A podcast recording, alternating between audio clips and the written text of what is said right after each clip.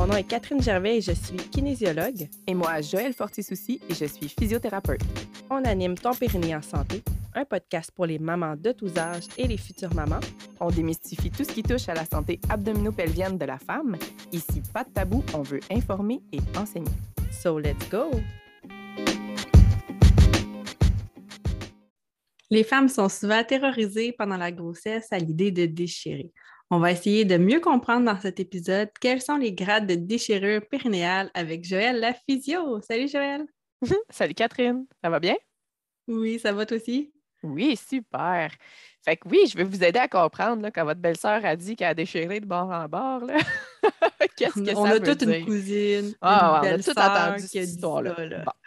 fait qu'on va commencer, dans le fond, en disant ben, les déchirures, ça survient euh, dans la majorité des cas. Fait que c'est très, très fréquent. Il existe quatre grades de déchirure pelvienne. Euh, fait que c'est généralement, ça survient avec, en fait, pas juste généralement, toujours avec un accouchement par voie vaginale. Il y a différentes causes. Je vais vous en nommer quelques-unes, mais c'est vraiment. Euh, premièrement, je réitère qu'il n'y a rien qui va vous garantir que vous allez déchirer et il n'y a rien qui va vous garantir que vous n'allez pas déchirer à votre accouchement vaginal, of course. Euh, donc, qu'est-ce qui peut prédisposer à une déchirure pelvienne? C'est euh, la génétique. Donc, on n'a pas toute la même souplesse de tissu l'utilisation d'un instrument à l'accouchement comme la ventouse ou les forceps, la rapidité à laquelle le bébé sort, la grosseur de la tête. Euh, dans le fond, soit c'est que ça va étirer au-delà de ce, qu'on est, que, ce que nos muscles sont capables de donner, ou si ça va trop rapidement, mais ça n'a pas le temps d'étirer. Euh, c'est ça. Il y a vraiment. Euh, est, je vais en nommer juste quelques-uns. il y a aussi le premier accouchement. Si c'est votre premier accouchement, vous avez plus de risques de déchirer mais en fait, si vous voulez réécouter là, notre épisode qu'on a parlé plus en détail de prévention des déchirures, euh, c'est l'épisode 31. Je vais vous le dire tout de suite, j'avais oublié tantôt. oui, c'est ça. Fait que, dans le fond, juste vous rappeler, là, déchirer, ce n'est pas un échec. On peut récupérer très bien d'une déchirure. Et lorsqu'une déchirure arrive de façon naturelle, ça récupère quand même mieux qu'une épisiotomie. Petit rappel, l'épisiotomie, dans le fond, c'est quand le médecin utilise un scalpel pour faire de l'espace. Dans le fond, c'est que ça va euh, trancher dans le muscle à l'entrée du vagin vers, euh, c'est vers le noyau fibreux qu'on appelle. Fait que c'est vraiment vers la jonction entre le vagin et l'anus. Mais ils vont généralement pas faire cette coupure-là vers l'anus parce que si ça l'a déchiré plus, on ne veut pas que ça touche l'anus. En fait, les déchirures graves, c'est les déchirures qui touchent l'anus. Fait qu'ils vont la faire un peu là, de travers euh, s'ils ont le temps de, bien s'y prendre. si on y va avec euh, les déchirures, dans le fond, déchirure grade 1. Il s'agit d'une déchirure très superficielle qui atteint la muqueuse vaginale. Donc, il n'y a pas d'atteinte au niveau des muscles. En gros, c'est la peau. On va dire ça, la peau puis la muqueuse. Muqueuse, c'est quand c'est vers l'intérieur du vagin. Puis la peau, c'est quand c'est plus superficiel vers l'extérieur. Mais dans tous les cas, c'est une déchirure de grade 1. On peut en avoir vraiment plusieurs dans un même accouchement. Euh, puis c'est celle qui ne nécessite pas tout le temps euh, un point pour refermer. Euh, mais des fois, en fait, ça va être le, call du médecin de savoir si elle décide de refermer pour mieux guérir ou si c'est juste une. Il y a une égratignure. Si c'est juste une égratignure puis qu'ils veulent laisser ça guérir tout seul. Un autre exemple aussi, c'est ça peut être une grade 1, ça peut être vers l'intérieur du vagin. Puis ça va quand même pas toucher nécessairement des muscles. Et ça, ça récupère très bien. Il n'y a pas de raison que ça guérisse euh, sans aucune séquelle. Parce que le vagin, c'est super. Euh, il y en a qui peuvent décider de ne pas avoir de points pour un grade 1, ou même des fois certains grades 2, juste à rester plus allongé. En fait, ça va être important pour la guérison, mais le corps est capable de guérir aussi. Donc, c'est bon à savoir des fois qu'on n'est pas obligé. Oui, c'est ça. Puis selon les, informations que j'ai trouvées, c'est ça. Ce n'était pas nécessaire à toutes les déchirures de grade 1 ou 2.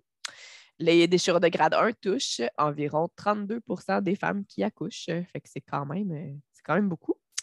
Euh, maintenant, la déchirure de grade 2, c'est celle qui atteint euh, l'épaisseur musculaire du plancher pelvien. Fait comme je disais, c'est généralement vers le noyau fibreux, donc entre le vagin et l'anus puis ça l'affecte ben, clairement la fonction musculaire du plancher pelvien.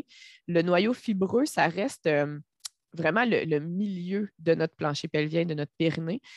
Si on l'atteint par une déchirure, ben, on va vouloir quand même bien le rééduquer une fois que ça va être guéri. Ça touche encore une fois environ 32% des femmes qui accouchent. Euh, pour travailler avec les femmes euh, qui ont eu euh, souvent des déchirures de deuxième degré, ça récupère très, très, très souvent très bien, sans séquelles.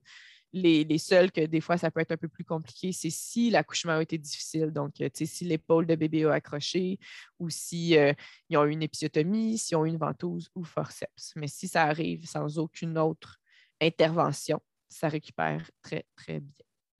Euh, donc, c'est ça. Dans le fond, maintenant, les déchirures plus euh, complexes, dans le fond, les déchirures plus graves, c'est la déchirure de troisième et de quatrième degré. On estime que ça touche environ 6% des femmes qui accouchent pour un premier accouchement, puis 2% des, accouchements euh, subséquents. C'est quand même moins de risque quand c'est notre deuxième accouchement. Encore une fois, ce n'est pas parce qu'on a déchiré au troisième degré ou au quatrième degré notre premier accouchement qu'on a autant de chances ou plus de chances que n'importe qui de déchirer à ce niveau-là au deuxième accouchement. Très bon à savoir. Puis juste pour faire la différence, c'est 5% troisième degré, puis 1% et moins quatrième degré. Fait que c'est quand même très rare. Souvent, les épisiotomies vont être faites justement pour éviter cette déchirure-là parce que les séquelles sont euh, beaucoup plus dérangeantes, c'est-à-dire que ça peut être de l'incontinence anale, que ce soit les gaz ou les sels. Fait beaucoup plus dérangeant.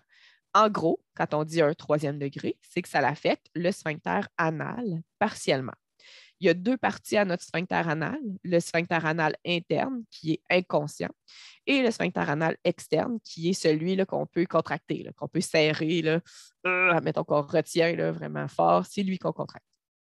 Donc, j'entends j'ai fait mes recherches parce que dans mon métier, j'entends souvent les 3A, 3B, 3C. Tu sais. Ben, qu'est-ce que ça veut dire ça? Mais je vais vous éclairer. Hein. Ce ne sera pas un épisode très long, mais on va euh, vraiment décortiquer les, euh, les grades de déchirure. Oui. fait qu'il y a une déchirure de troisième degré de type A. C'est une déchirure qui a fait moins de 50% de l'épaisseur du sphincter anal externe. Fait que ça veut dire le sphincter qu'on contrôle. Fait que c'est celui qui est proche de l'extérieur, comme ça le dit, externe. Après ça, 3B, c'est que ça affecte plus de 50% de l'épaisseur du sphincter anal externe. Puis finalement, le 3C, c'est que ça affecte tout le sphincter anal externe et une partie du sphincter anal interne. Et voilà. Fait que j'espère que ça répond à euh, vos questionnements parce que cela, euh, je, l'ai souvent. Euh, après ça, finalement, c'est le quatrième degré. Dans le fond, le quatrième degré, c'est euh, que ça affecte toutes les sphincters, les deux, au complet, et que ça va jusqu'à souvent déchirer un peu de la muqueuse du rectum. Il euh, faut garder en tête que euh, ce n'est pas une énorme déchirure longue et en fait, c'est que l'anus est super proche du vagin. Y a certaines c'est ça, c'est pas, euh, pas des kilomètres de long, comme on dit, de bord en bord. C'est pas très, très. C'est pas euh, jusque dans le dos, les filles. C'est ça. Non, non, c'est pas jusque dans le crack de fesses. Oui, c'est ça. Puis, euh, fait que clairement, une super reconstruction est nécessaire là, juste à, avec ces déchirures-là de troisième et quatrième degré. Et c'est les gynécologues, de façon générale, qui vont euh, faire cette reconstruction-là pour être sûr qu'il y ait le moins de séquelles possible. Parce que, ben, comme j'ai dit, on a un risque d'incontinence anale augmenté si on a eu cette déchirure-là. Euh, ce que je peux vous dire aussi, c'est que cette faiblesse va souvent être pire six mois après l'accouchement parce hmm. qu'il peut avoir une certaine atteinte des nerfs, fait que ça ne va pas se faire ressentir euh, avant, ben, au maximum, ça va se faire ressentir six mois après l'accouchement. Fait que tout ce qu'on peut faire en physiothérapie, en rééducation périnéale avant ce fatidique six mois est hyper pertinent et super gagnant parce que ça va être du temps gagné. C'est sûr que ça va être moins de symptômes si vous avez travaillé cette musculature-là. Tu es très convaincante. J'espère. j'ai ça à cœur. Et j'avoue, moi, j'ai eu un troisième degré, puis euh, je ne sais pas. J'ai-tu eu 3A, 3B, 3C? Tu le sais pas. Je vais demander à mon médecin. ben oui. fait que, dans le fond, euh, c'est ça. Le, mot de la fin, c'est euh, pour avoir une récupération plus efficace, c'est mieux d'avoir une déchirure naturelle que d'avoir une épisiotomie.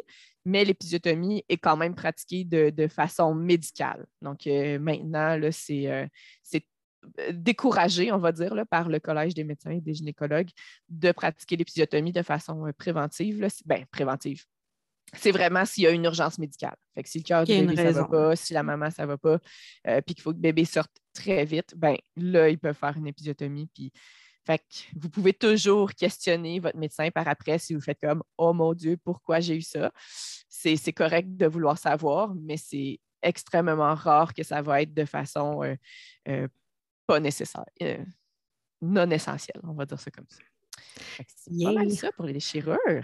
Puis, euh, désolé pour la qualité du son, on n'est pas en personne aujourd'hui, Joël et moi. On est via Zoom pour enregistrer l'épisode, donc ça se peut que ça ne soit pas la même qualité que d'autres épisodes. Fait que, voilà, mais quand même, le contenu est là. Hein? Fait que, ben oui, on va juste être plus contente quand la qualité sonore va être oui, c'est ça. Merci beaucoup, Joël. Bye tout le monde. Bonne semaine. Merci pour votre écoute. Bye bye.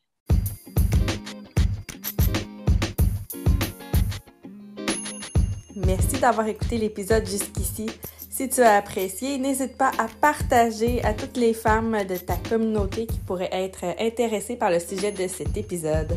On te remercie beaucoup. Bye!